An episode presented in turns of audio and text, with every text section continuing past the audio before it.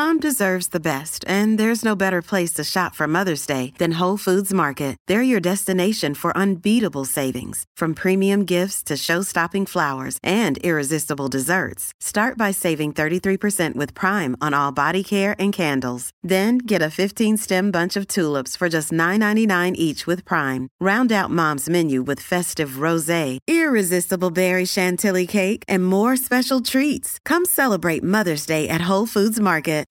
Ogni giorno una balena si sveglia e sa che dovrà fuggire dal suo ACAB. Non importa che tu sia balena o ACAB, l'importante è che la smetti di sparare stronzate sulla body positivity. Oggi, signore e signori, parliamo di The Whale, l'ultima fatica di Darren Aronofsky e lo facciamo con un po' di pepe, come sempre, dopo la sigla.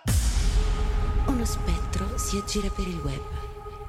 Lo spettro di Daily Cogito. Zombie, siete avvertiti.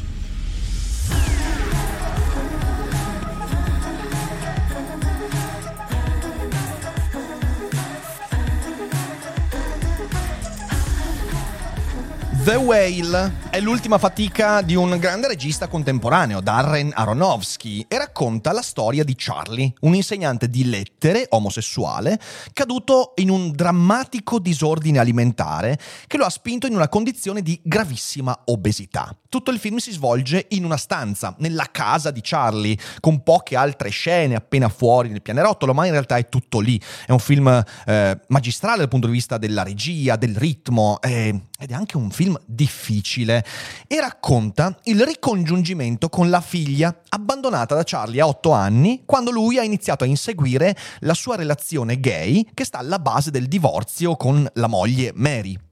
E, ed è una storia estremamente delicata, anche se brutale, mostruosa, perché vuole essere tale, adotta un linguaggio mostruoso, come ci ha abituato, insomma, alle sue storie Aronofsky, e, ed è una storia, dicevo, che mescola sapientemente diversi tipi di ossessioni e distorsioni. Ossessioni sull'alimentazione, che viene distorta fino a diventare un Moloch mostruoso, la religione, intesa come distorsione della morale e della lettura della realtà, la crudeltà nei confronti degli altri, sia verbale e anche iconica, iconografica, e ovviamente la distorsione della solitudine, che comporta un certo peso nell'ambito della valutazione di questi personaggi. E lo sguardo di Aronofsky è sempre rivolto a un elemento, perché questa è la sua poetica. Cosa sta oltre quelle ossessioni, una volta tolto di mezzo ciò che tutti vedono alla superficie, ciò che colpisce l'emotività, cosa c'è dietro? È questo che fa di Aronofsky un grande autore prima che regista, è ciò che fa di Aronofsky uno sguardo disincantato, di nuovo crudele e brutale, ma molto efficace sulla psicologia umana. Ed è un po' come in Requiem for a Dream, capolavoro straordinario, in Black Swan, il cigno nero, che io ho amato di meno, ma che comunque ha quel tipo di visione, in Mother, che per me è ancora oggi il più grande film di Aronofsky, insieme forse a The Wrestler. E questo The Whale va proprio a incasellarsi in, questo, in, questa tetralogia, Requiem for a Dream, Mother, The Wrestler, The Whale. E il punto in tutte queste opere è quale mistero inaccettabile, terribile, incomunicabile, ma quale mistero tentiamo di celare dietro le nostre maschere siano esse maschere fisiche o mentali, eppure, nonostante tutta la bellezza, nonostante tutta la poesia, nonostante tut- tutta l'originalità di questa narrazione, i social hanno lanciato il festival della superficialità. E io in questi giorni sono incazzato come una bestia perché vedo delle cose terrificanti, molto più mostruose di The Whale, molto più mostruose di quella storia.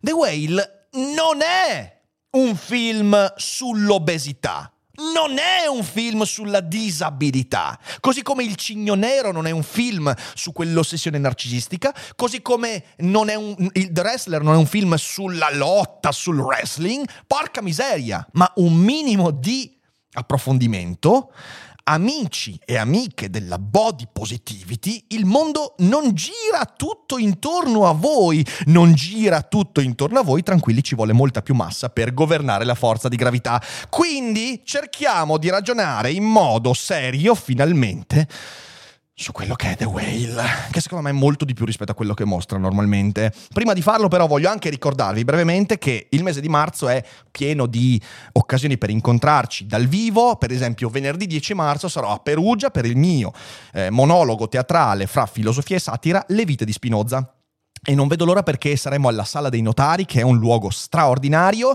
e ci sono ancora pochi posti a disposizione, quindi date un'occhiata al sito dailycogito.com, sezione eventi, per prenotare il vostro biglietto. E poi saremo a Milano, saremo a Mestre, eh, saremo a Bologna a fine mese, quindi tante occasioni, date un'occhiata agli eventi per non perdere le occasioni per incontrarci. Inoltre voglio anche ringraziare tutti voi perché il libro sta andando veramente alla grande, sto ricevendo grandi recensioni, eh, tanti pareri molto positivi, quindi mi fa veramente piacere sapere sapere quanto state apprezzando eh, il nostro lavoro, eh, il nostro lavoro e il lavoro che ho messo in questo secondo libro per Feltrinelli, La parola Don Chisciotte. Leggetelo e ricordatevi di lasciare una bella recensione. Ma adesso torniamo all'argomento di quest'oggi mi fa un po' arrabbiare quando vedo opere molto belle, discutibili, controverse, perché sono belle, anzi belle perché sono discutibili e controverse, che vengono discusse eh, non nel merito artistico, ma manipolate a fini meramente politici. Oh ragazzi, questa è una cosa che mi manda in bestia perché in realtà si confonde il ruolo dell'arte, ci si perde per strada qualcosa di bello e si rischia di deviare anche il modo con cui persone giovani intendono l'arte e la creatività e quello è un danno mica da poco. Vedete, dire che The Whale è un film sull'obesità e che l'obesità sta al centro totale di questo film, è come dire che Delitto e Castigo è un romanzo sul cattivo vicinato.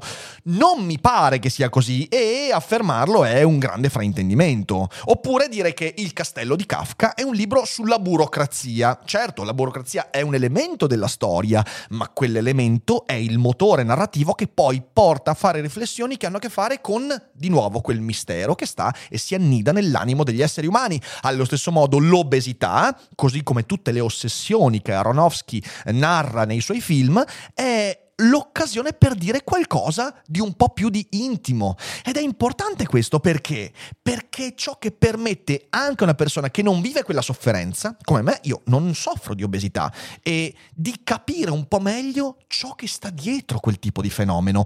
Ecco che cosa fa l'arte. Apre a una comprensione che non è più individuale, ma è un po' più universale. E invece e invece ci sono questi sguardi ipersuperficiali, completamente disattenti e anche deludenti, i quali convincono anche i propri interlocutori e ascoltatori che The Whale sia un film sull'obesità, che il problema di The Whale sia l'obesità, ma non è così. Soltanto uno sguardo superficiale e ottuso può pensare che sia veramente così, uno sguardo disabituato a valutare l'arte e la creatività.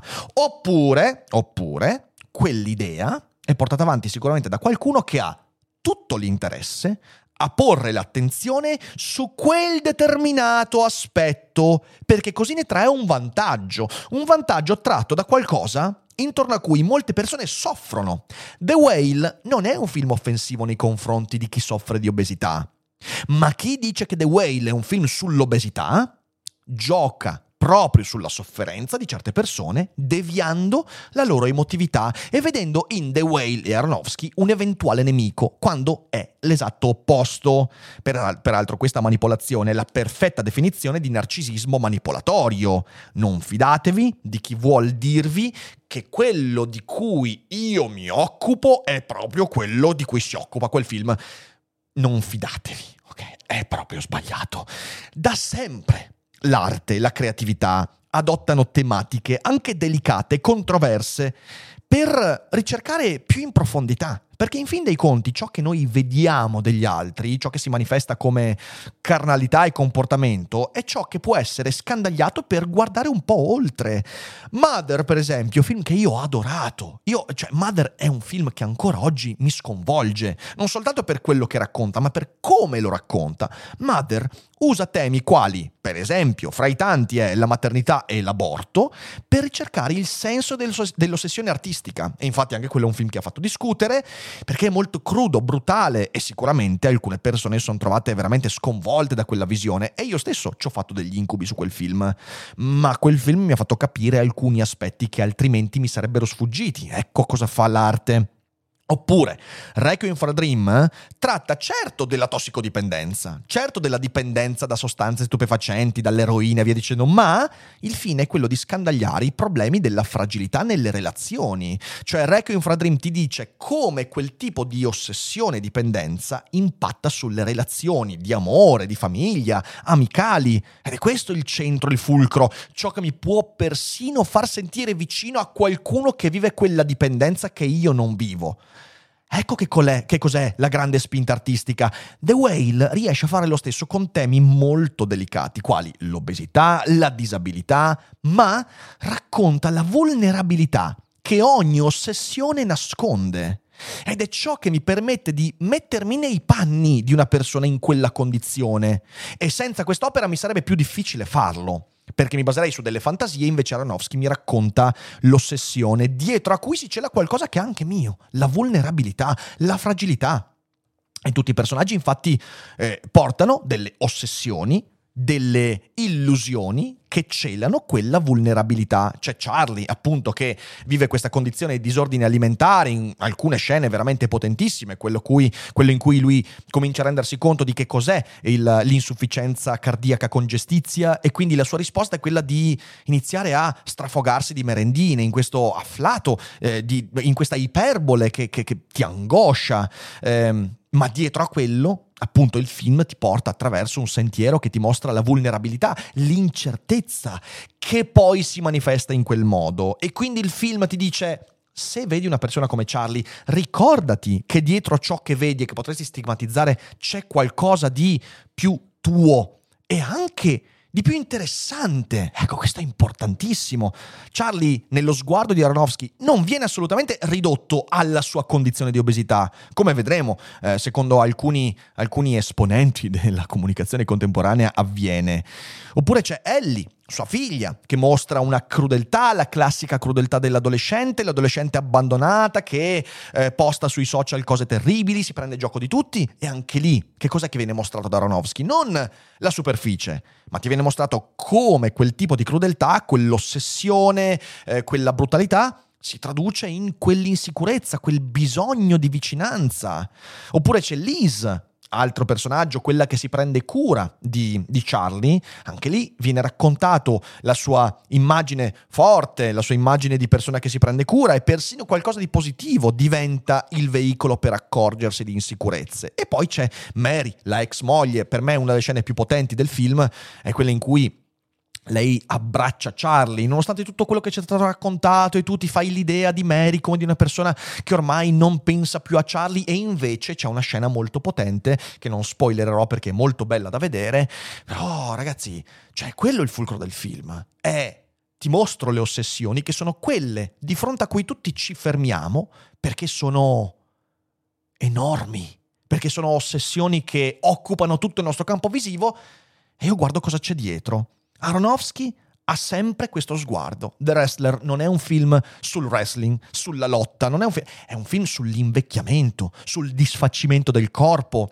sul disfacimento psicologico, sul disfacimento delle relazioni. The Wrestler è un film sulla palta, ovvero su tutto quel problema di eh, concentrarsi sulla propria figura, da parte ovviamente del protagonista interpretato da un grandissimo Mickey Rourke, sul proprio fisico, sul proprio personaggio e non prendersi cura invece di ciò che invecchia. È un film potentissimo The Wrestler sull'invecchiamento ed è una cosa che tutti quanti possiamo sentire e quindi tu puoi sentire empatia e vicinanza nei confronti di quel personaggio anche se non ti frega un cazzo del wrestling perché anche tu invecchierai, perché anche tu hai quelle insicurezze, quelle fragilità. E il Cigno Nero è un altro esempio che riesce a fare quello anche se non te ne frega nulla della danza, del balletto e via dicendo, però questa protagonista porta con sé elementi legati alla psicologia, alla depressione, eh, alla paranoia. Ed è potente il modo in cui Aronofsky lo fa, anche quando fa dei film che non mi piacciono. Vabbè, escludiamo forse Noah, dai, cioè, mettiamo da parte i blockbusteroni. Però quando lo fa Aronofsky, lo fa in modo potente. E io questa roba qua non la dico perché me la sono inventata. Perché, per esempio, il film ti pone di fronte al commovente parallelismo con Moby Dick. E il parallelismo con quel grandissimo romanzo di Herman Melville dice esattamente questo. Vedete, l'arte non si può valutare in base alle esigenze politiche o comunicative eh, o emotive di dati gruppi, per quanto questi gruppi siano emarginati, messi da parte, stigmatizzati, no, no, non è un criterio di valutazione dell'arte, porcaccia la miseria. Ma ovviamente anche questa, eh, questo, questo, questo uso distorto dell'arte, che è un'altra ossessione ovviamente, è l'essenza del politicamente corretto contemporaneo che non vede l'ora di sfruttare occasione buona di visibilità per giocare al ruolo della vittimizzazione. E in questo ambito io mi sono segnato due particolari posizioni che adesso vorrei leggervi e al posto di fruire del film per quello che è un film, un'opera d'arte che va oltre, che scava, che denuncia quella superficialità, ecco che eh, il film viene raccontato come se fosse un pamphlet etico-politico e quindi criticato sulla base di criteri che non hanno a che fare con l'opera artistica. Ci sono due quindi post che voglio leggere. Il primo è il post della pagina Instagram Belle di Faccia, che forse è la community più famosa di body positivity. Che cos'è la body positivity? Beh, è eh, l'idea che all'inizio doveva essere del non stigmatizzare coloro che hanno una diversità corporea e quindi che sono, per esempio, eh, hanno un certo grado di obesità eh, o comunque hanno, parlano anche di disabilità, quindi diciamo così delle, dei corpi che vengono, che vengono chiamati non conformi. E poi come commenteremo questo tipo di espressione, e, ehm, che però da, eh, si è trasformato dalla necessità di non bullizzare chi è fisicamente diverso rispetto alla, alla normalità, tra mille virgolette, si è trasformata nel in realtà protagonista di tutto deve essere la non conformità corporea, che evidentemente è una trasformazione della retorica in modo piuttosto brutale. E allora il post di Belle di Faccia, ve lo leggo anche brevemente commentandolo, dice il fat suit è il problema meno grave di The Whale. Il fat suit è il vestito grasso, cioè nel senso è il costume che Brandon Fraser ha indossato per apparire come una persona eh, estremamente obesa. Eh, Brandon Fraser non ha un problema di obesità, ma quel fat suit ovviamente lo trasforma in una persona molto obesa. Ehm, salterò le parti che hanno spoiler della trama, ok? E il post dice così: Charlie è un uomo patetico che non esce di, ca- di, casa da anni, insegna online, non si mostra neanche in webcam ai suoi studenti per vergogna del suo corpo. È infatti un uomo grasso, infinifet, ho imparato un termine, c'è la categoria infinifet. Ho scoperto che sono quelle persone grasse che eh, vivono la propria obesità come un pozzo senza fondo e quindi non hanno un limite al, ovviamente all'alimentazione e via dicendo. Che dopo il suicidio del suo compagno sta provando con successo a uccidersi col cibo. Wow, un personaggio grasso che mangia tanto, preparate gli Oscar. E già qui, insomma, i commenti sono Another day is here, and you're ready for it. What to wear? Check. Breakfast, lunch, and dinner? Check. Planning for what's next and how to save for it? That's where Bank of America can help. For your financial to dos, Bank of America has experts ready to help get you closer to your goals. Get started at one of our local financial centers or 24-7 in our mobile banking app. Find a location near you at bankofamerica.com slash talk to us. What would you like the power to do? Mobile banking requires downloading the app and is only available for select devices. Message and data rates may apply. Bank of America NA, member FDIC. Il film si apre con 13 minuti che sembrano scritti dal demonio che ha chiesto la collaborazione di un troll di Reddit a caso. E uno dice, minchia, io questo posto l'ho letto prima di vedere il film, quindi ho detto, ma che, che, che 13 minuti ci sono? Poi quando ho visto il film ho detto, ma, ma, ma cosa hanno bevuto queste persone? Guarda, Charlie sulla poltrona, con addosso i vestiti sudici, si masturba il regista riesce a raccontare con un occhio deumanizzante anche questo bisogno che accomuna molte persone. Mentre guarda un porno, viene colto da un malore e geme si contorce. Allora, fermiamoci con un secondo. Qui c'è la capacità di comprensione di un testo alla pari delle mattonelle del mio bagno, cioè nel senso non, non c'è proprio c'è una totale incapacità di comprendere il testo, il, il testo artistico e creativo. Qui non è il punto della masturbazione. Il punto è cosa spinge le persone alla masturbazione. Così come il punto non è eh, l'obesità, ma è cosa accade nella vita delle persone che poi porta una persona a diventare obesa. Cioè, come mille volte abbiamo detto su Daily Cogito, il problema non è l'evento in sé per sé, la manifestazione in sé per sé, è ciò che sta dietro la manifestazione. La masturbazione, ragazzi, io sono un grandissimo amante della masturbazione, masturbatevi, liberatevi delle inibizioni morali e masturbatevi. Ma un conto è masturbarsi perché voglio giocare con l'immaginazione, voglio conoscere il mio corpo, voglio esperire delle belle sensazioni, ci mancherebbe. Un conto è masturbarsi come tentativo di colmare la solitudine, l'insicurezza, come riempitivo del mio tempo e come utilizzo distorto di una condizione depressiva. E porca miseria, Qui il messaggio è masturbarsi va sempre bene, ma non è vero, ma non è vero. C'è anche la masturbazione compulsiva che è un problema grave di tantissime persone giovani e che distrugge la capacità di avere relazioni, quindi di che cazzo stiamo parlando? Allora, vogliamo essere veramente empatici e positivity? Ecco, diciamolo che in realtà la masturbazione mostrata da Aronofsky è una masturbazione compulsiva problematica e che è bene masturbarsi, ma se ti masturbi contro te stesso hai un problema. Porca miseria, questo non è moralista, è psicologia. Ma andiamo avanti col post. In quel momento irrompe nella sua vita un ragazzo membro di un culto religioso, Thomas, tranquilli qui sono proprio i primi minuti del film quindi non c'è nessuno spoiler, che vorrebbe chiamare aiuto. Charlie rifiuta perché non interessato a vivere preferisce farsi leggere dal giovane un saggio al quale è particolarmente legato. Perfetto.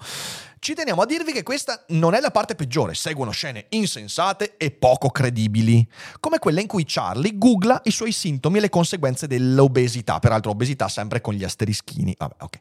come se fosse eh, trattare i propri utenti come dei, dei, dei bambini che non possono vedere la parola obesità perché, oddio santo, mi fa star male, ma...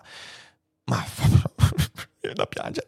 Come se fosse un alieno appena piombato sul te- pianeta Terra e non un uomo di mezza età che vive in una delle nazioni più grassofobiche del pianeta, perché il problema è la grassofobia, evidentemente, ok? Di fronte alla sua morte imminente, Charlie capisce che è tempo di ricongiungersi con la figlia adolescente, balla, questa è palesemente non capire la trama, uno dei personaggi più scritti male della storia dei personaggi scritti male. Anche qua una considerazione totalmente estemporanea, soggettiva, passata per assolutismo. E mm, qui va avanti, io non leggo il resto perché ci sono delle ci sono degli spoiler. Però l'unica cosa su cui non si è lesinato nei dettagli è la mostruosità del suo corpo, con gratuiti e impietosi close-up della sua nudità mentre si fa la doccia, il rumore dei suoi passi pesanti nel silenzio, le scene in cui Turbato mangia fette giganti di pizza farcite di maionese, sec- sac- secchi-, secchi di pollo fritto o panini grandi almeno quanto l'ego di Aronofsky con questo ad hominem bellissimo. Eh, anche qua, di nuovo, certo che il film punta l'attenzione su quello, perché il film non vuole denunciare che l'obesità è un problema indesiderabile.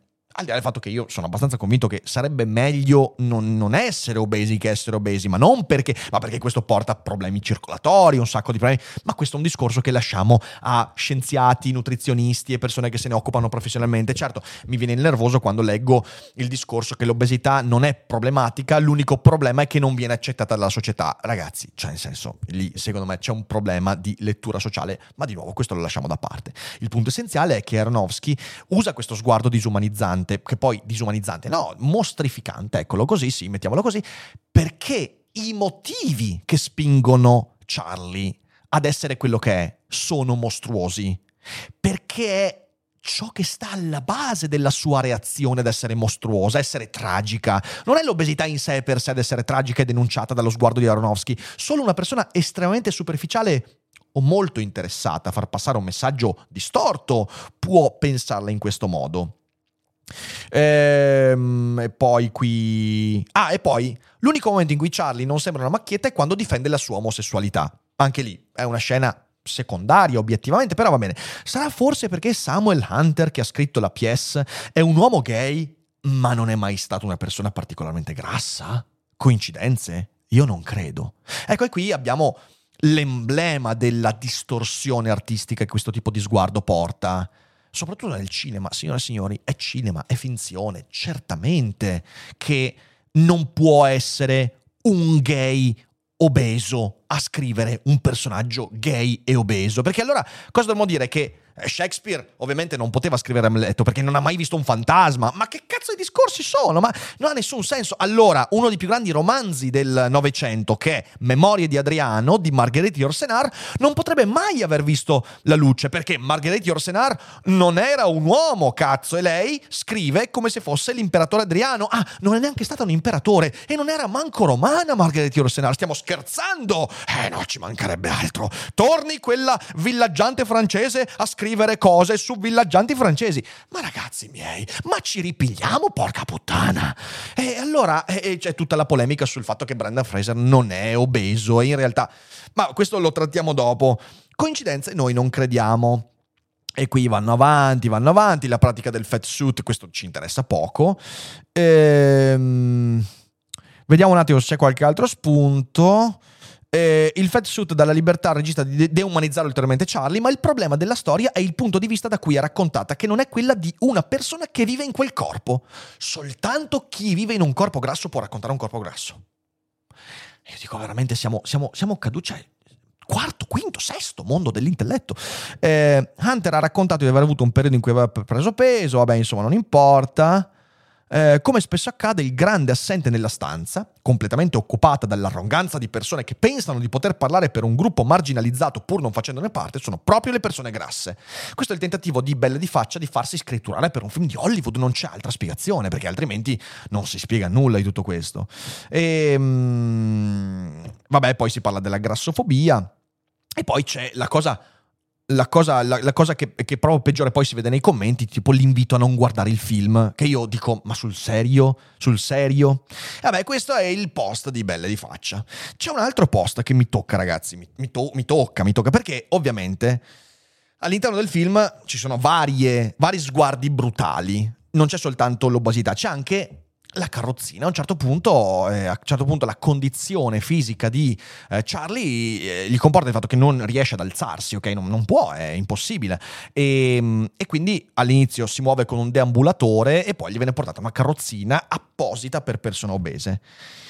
E c'è Sofia Righetti. Sofia Righetti è una divulgatrice, direi, che... Ehm, è in carrozzina perché ha una, una, una, disabilità e lei si batte molto. Io anche in passato ho apprezzato alcuni post che ha fatto, per esempio sul, sulla tendenza da parte di persone che non sono in quella condizione di voler sempre aiutare eh, la persona con disabilità, quando in realtà dovrebbe essere richiesto l'aiuto. Io su queste sono, sono d'accordo, ci vuole una sensibilità maggiore, però poi mi trovo di fronte a questo post, pornografia del dolore, film e carrozzine. Ah, al netto del fatto che, di nuovo, veramente bisogna forzarlo lo sguardo per dire che la carrozzina è un elemento fondamentale del film, però il, il post. Pensate ai film che avete visto e ditemi se c'erano dei device per il movimento, carrozzine, protesi, stampelle, bastoni, grucce. Ora ditemi in quale contesto i device sono stati fatti vedere. La situazione era neutra oppure sono stati posizionati appositamente per indurre un sentimento di sconforto ed esasperare una tragicità di una situazione? Cioè, nei film, quando si mostrano questi dispositivi di deambulazione, che siano carrozzine, si mostrano sempre per drammatizzare. Già questo, secondo me, è, cioè mi vengono in mente molti film. Il mio piede sinistro, per esempio, straordinario capolavoro. Ci sono tanti film in cui, in cui, secondo me, non c'è questo tipo di. cioè, mi vengono in mente dei film o delle opere eh, che, che, in realtà, anche raccontate da parte di persone eh, con disabilità, che non deumanizzano, non drammatizzano, ma invece vengono raccontate per quello che sono. Eh, sono sicura che, contiene il post, a meno che non fosse una persona incinta al pronto soccorso, che quindi fosse in una situazione di disabilità temporanea in un momento di gioia, la visione degli strumenti per la mobilità è stata strumentalizzata, SIG, appositamente per aumentare la disperazione ineluttabile di una malattia, facendo leva sulla pornografia del dolore e della morbosità dello spettatore.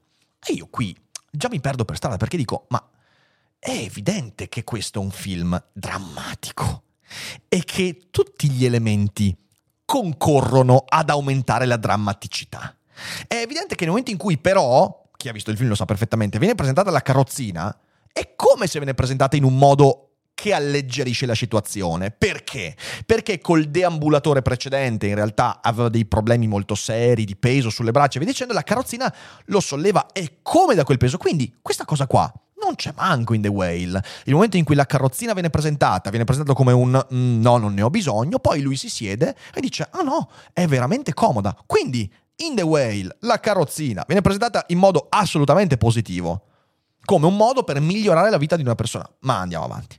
L'apposito uso della fotografia con luce soffusa e tante ombre, la carrozzina arrugginita sbattuta in primo piano, la catena pesante della gruccia appesa sopra il letto in una camera spoglia, sono tutti mezzi per terrorizzare e aumentare l'angoscia nello spettatore, facendogli pensare meno male che io non sono così. E io devo dire anche qua, è una cosa molto soggettiva. Io devo dire che nel cinema e nella letteratura, ogni volta in cui mi sono trovato di fronte a queste cose qua, ho sempre pensato spero di essere all'altezza. Se dovesse accadermi una cosa del genere, spero di essere sufficientemente forte.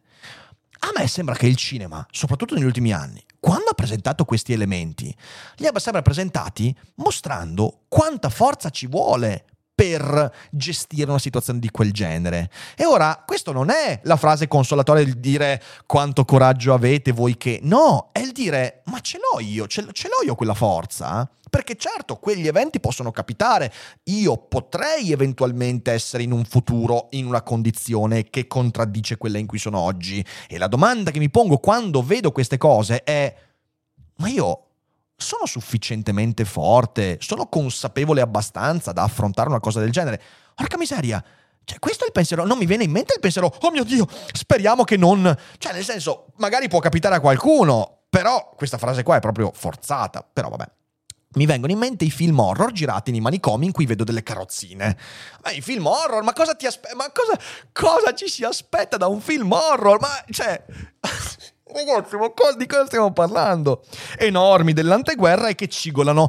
Tutti gli elementi di un film horror sono giocati per aumentare la sofferenza e l'angoscia e la brutalità. E come si fa a prendere un esempio? Come si fa a prendere un esempio del genere? Io mi chiedo, ma.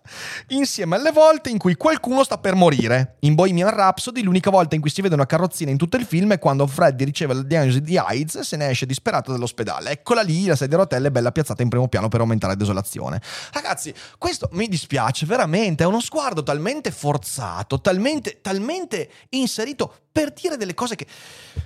Uguale per The Whale, dove l'intento cinematografico è palese e di nuovo non sono d'accordo, la carrozzina è un momento di alleggerimento della situazione, palese, palese, è proprio un momento in cui ti viene detto prima sta così, grazie a quella sta un po' meglio, è proprio palese, però vabbè, la morbosità e la disperazione per il corpo non conforme e grasso del protagonista è accentuata dalla ripresa angosciante degli strumenti che usa per spostarsi insieme al gioco di fotografie. Grucce ed ambulatori sbucano sempre quando la situazione è diventata tragicamente ineluttabile. Tutto questo è pornografia del dolore in cui le vittime sono sempre le persone con corpi non conformi che fanno paura perché ci ricordano che esistono e per narrarle e tenerle a bada il sistema socioculturale normato usa solo e sempre lente del pietismo. No, non è un film pietista. The Whale non è un film pietista, ma neanche lontanamente. È un film che ti... Mo- Boh, ah, ragazzi, io non so cosa dirvi. Al diavolo la pornografia del dolore. Ci meritiamo una rappresentazione diversa, una rappresentazione vera e reale, fatta dalle persone che vivono in quei meravigliosi corpi che usano device per la mobilità per il loro reale scopo come strumento di liberazione, non di paura ed oppressione. E poi c'è la pagina Patreon di Sofia Righetti. Allora, signore e signori, signore e signori, perdonatemi. Io ho perso le coordinate, palesemente perso le coordinate, perché da quando è? Da quando che la rappresentazione artistica deve deve corrispondere a criteri di questo tipo. Siamo veramente arrivati al punto da dire che solo una persona in Finifet potrebbe interpretare un ruolo in Finifet? Soltanto una persona veramente, cioè voglio dire, ho fatto l'esempio prima, il mio piede sinistro, il grande Daniel Day-Lewis, che ha fatto un lavoro su se stesso per essere il più possibile conforme a una rappresentazione, perché è un attore, perché l'attore fa queste cose qua. Ora possiamo dire che bisognerebbe, non so, cioè sì, dare più spazio ad attori con disabilità, con obesità, va bene, stiamo lì e, e diciamo che ci vogliono dei ruoli adatti, sicuramente. Però qui siamo al contrario. E io in questo vedo un enorme tentativo di dire, ehi, ehi, ci sono anch'io. E questo va a distorcere enormemente il messaggio del film. Questi post, dal mio punto di vista, denotano una drammatica incapacità di comprensione del testo artistico. E io potevo anche capirlo con Mother, che ha fatto grandi polemiche perché Mother... Hey, it's Ryan Reynolds and I'm here with Keith, co-star of my upcoming film If, only in theaters May 17th. Do you want to tell people the big news?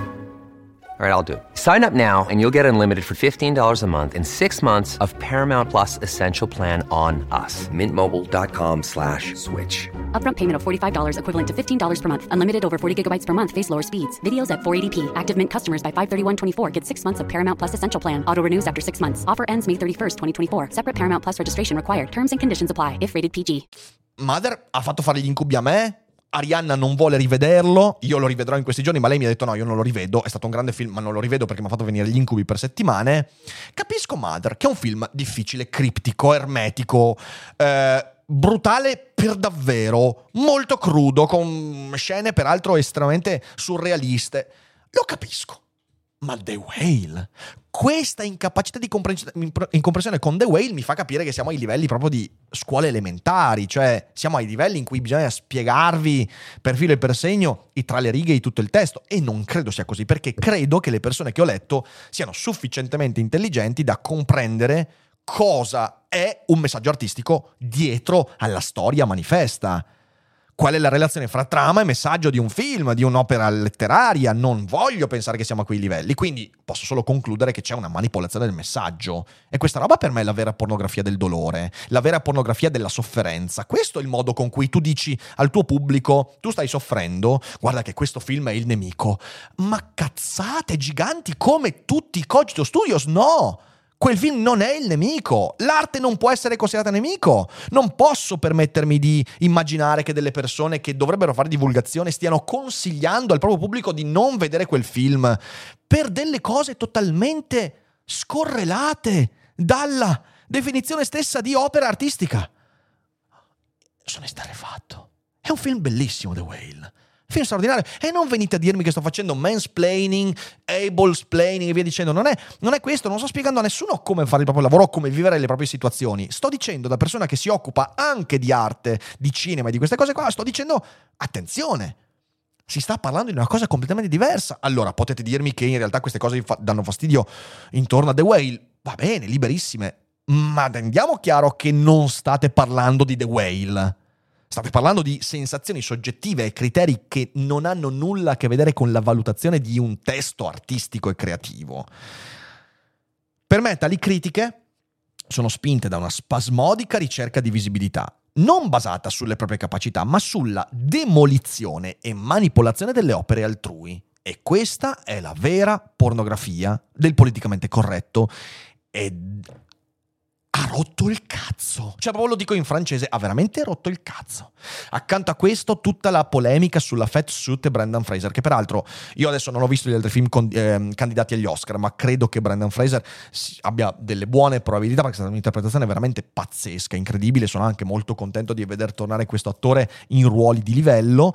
Però il Fat Suit, cioè, ragazzi, una persona con quel tipo di fisicità non avrebbe mai potuto girare un film. Cioè, ci rendiamo conto che la richiesta che una persona con quel fisico possa girare il film non è fattibile. Non è fattibile perché tu hai bisogno di gestire un set e una persona con quel tipo di problematiche deambulatorie non potrebbe gestire un set con i suoi ritmi e tutto quanto. E questo mi porta alla conclusione che tutto il discorso sul corpo non conforme, il cui unico problema è lo stigma sociale, è una cazzata. Perché se da un lato sono d'accordo che quando si tratta di problemi di sovrappeso, eh, di, di, di, di, silhouette, come si dice, chubby, curvy, ok? Ci sia lo stigma sociale e che non dovrebbe esserci quello stigma sociale perché in fin dei conti ognuno convive con il proprio corpo nel modo in cui ritiene più opportuno. Io stesso ho la panza, non è un problema, ok? Non, non c'è nessun tipo di problema a riguardo e lo stigma sociale nei confronti di certe manifestazioni bisognerebbe lasciarlo perdere quello che viene mostrato nel film di Aronofsky non è curvi, è una patologia e dobbiamo smetterla di dire che il problema di un tale corpo è il problema della grassofobia. Lì c'è un problema di salute che infatti comporta problemi circolatori, una persona del genere non vive a lungo e ci sono problemi che sono medici. E quindi smettiamola di mandare il messaggio osceno al pubblico anche molto giovane del fatto che quello non sia un problema di per sé. Poi uno è liberissimo di dire ma io sto bene così, io vivo co- bene con me stesso così, ok, ma smettiamo di dire che il problema di una tale manifestazione corporea sia la società. Non è così, è la biologia il problema. Ok, smettiamola con il discorso dei corpi non conformi, che tutto quanto va bene, tutto quanto è sempre perfetto, accettabile. Non è così. E il problema è che bisogna distinguere fra quello che è pericoloso per le persone in salute. Una volta fatta quell'informazione, uno può anche scegliere di dire no, io voglio fare come Charlie. Benissimo, però grande attenzione. Mi rivolgo anche a quelli che hanno detto, non faccio nessuno spoiler, che la scena finale di The Whale è irreale, è irrealizzabile. Ma signore e signori, ma voi avete idea di cos'è un'opera di fantasia? Cioè, sapete cos'è un film? Cos'è un testo artistico? Che cos'è una metafora? Un, cioè, sono figure retoriche che ti permettono di dire: ah, ma quello che sto vedendo non va preso alla lettera, va preso come simbolo per qualcos'altro. No, giusto perché mi sembra che veramente siamo tornati alle elementari, ma mh, mm, elementari con, con, con, non voglio dire nulla di terribile. Eh, perché veramente, cioè, siamo arrivati a dei, dei livelli di, di, dibattito su queste cose che sono, sono oscene. L'arte eh, riesce a usare la finzione smascherando la finzione. E questo l'ha capito Shakespeare, tutti quanti, e il cinema di Aronofsky segue quel tipo di tradizione. Se tu ti fermi, guardi questo film e dici è obesità, significa che stai smascherando soltanto te stesso, i tuoi pregiudizi, i tuoi problemi di comprensione. Il film non parla di obesità, il film parla di vulnerabilità. E quando la vulnerabilità viene gestita male, non trova lo spazio di espressione, viene chiusa, rinchiusa e sotterrata, si traduce in problemi e fra quei problemi c'è anche il mangiare infinito di questo individuo, Charlie, che finisce per autodistruggersi. Ma non è una denuncia contro il fatto che, oddio, i corpi obesi sono inaccettabili. La denuncia è il fatto sul, su, sull'essere umano che non sa accettare la sua vulnerabilità e gli altri intorno a lui che non sanno accettare e vedere quella vulnerabilità. E questo è grande, è un film straordinario. E se uno lo vede per quello che è, oltre il grasso finto di Brandon Fraser, allora si accorge del fatto che, oddio, Charlie potrei essere anch'io, perché non è importante il peso corporeo, è importante il peso che mi porto dentro. E se quel peso noi non lo gestiamo, non lo guardiamo e non lo accettiamo, allora cadremo preda delle peggiori ossessioni, siano quelle raccontate in The Whale, quelle in The Wrestler, quelle in Requiem for a Dream, quelle in The Black Swan, perché Aronofsky racconta questo e ci dice accetta il buco che sta dentro di te, non lo riempirai con niente al mondo e se penserai di riempirlo, allora ti trasformerai in Acab e caccerai la tua Moby Dick, anche se in realtà stai solo, soltanto fuggendo dalla tua esistenza.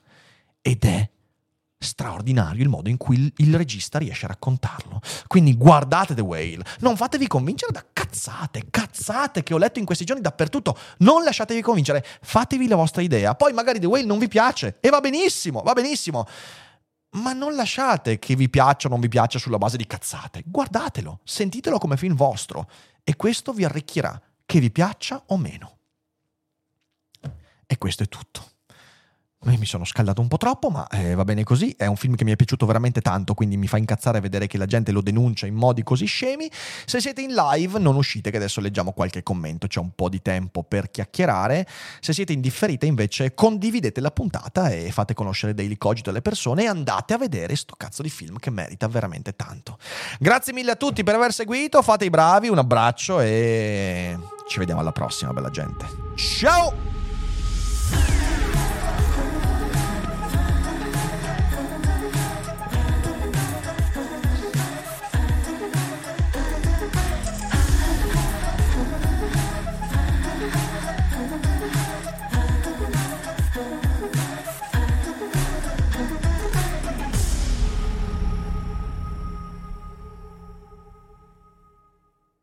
Vacanze in Sicilia o in Sardegna. Con i traghetti GNV porti tutto quello che vuoi, ti rilassi fino a destinazione e se prenoti entro il 14 maggio, posto ponti a partire da 33 euro. Non c'è modo migliore per andare in vacanza. Scopri i dettagli su gnv.it. Offerta valida sulle linee Napoli-Palermo e Genova-Olbia, 10.000 posti disponibili.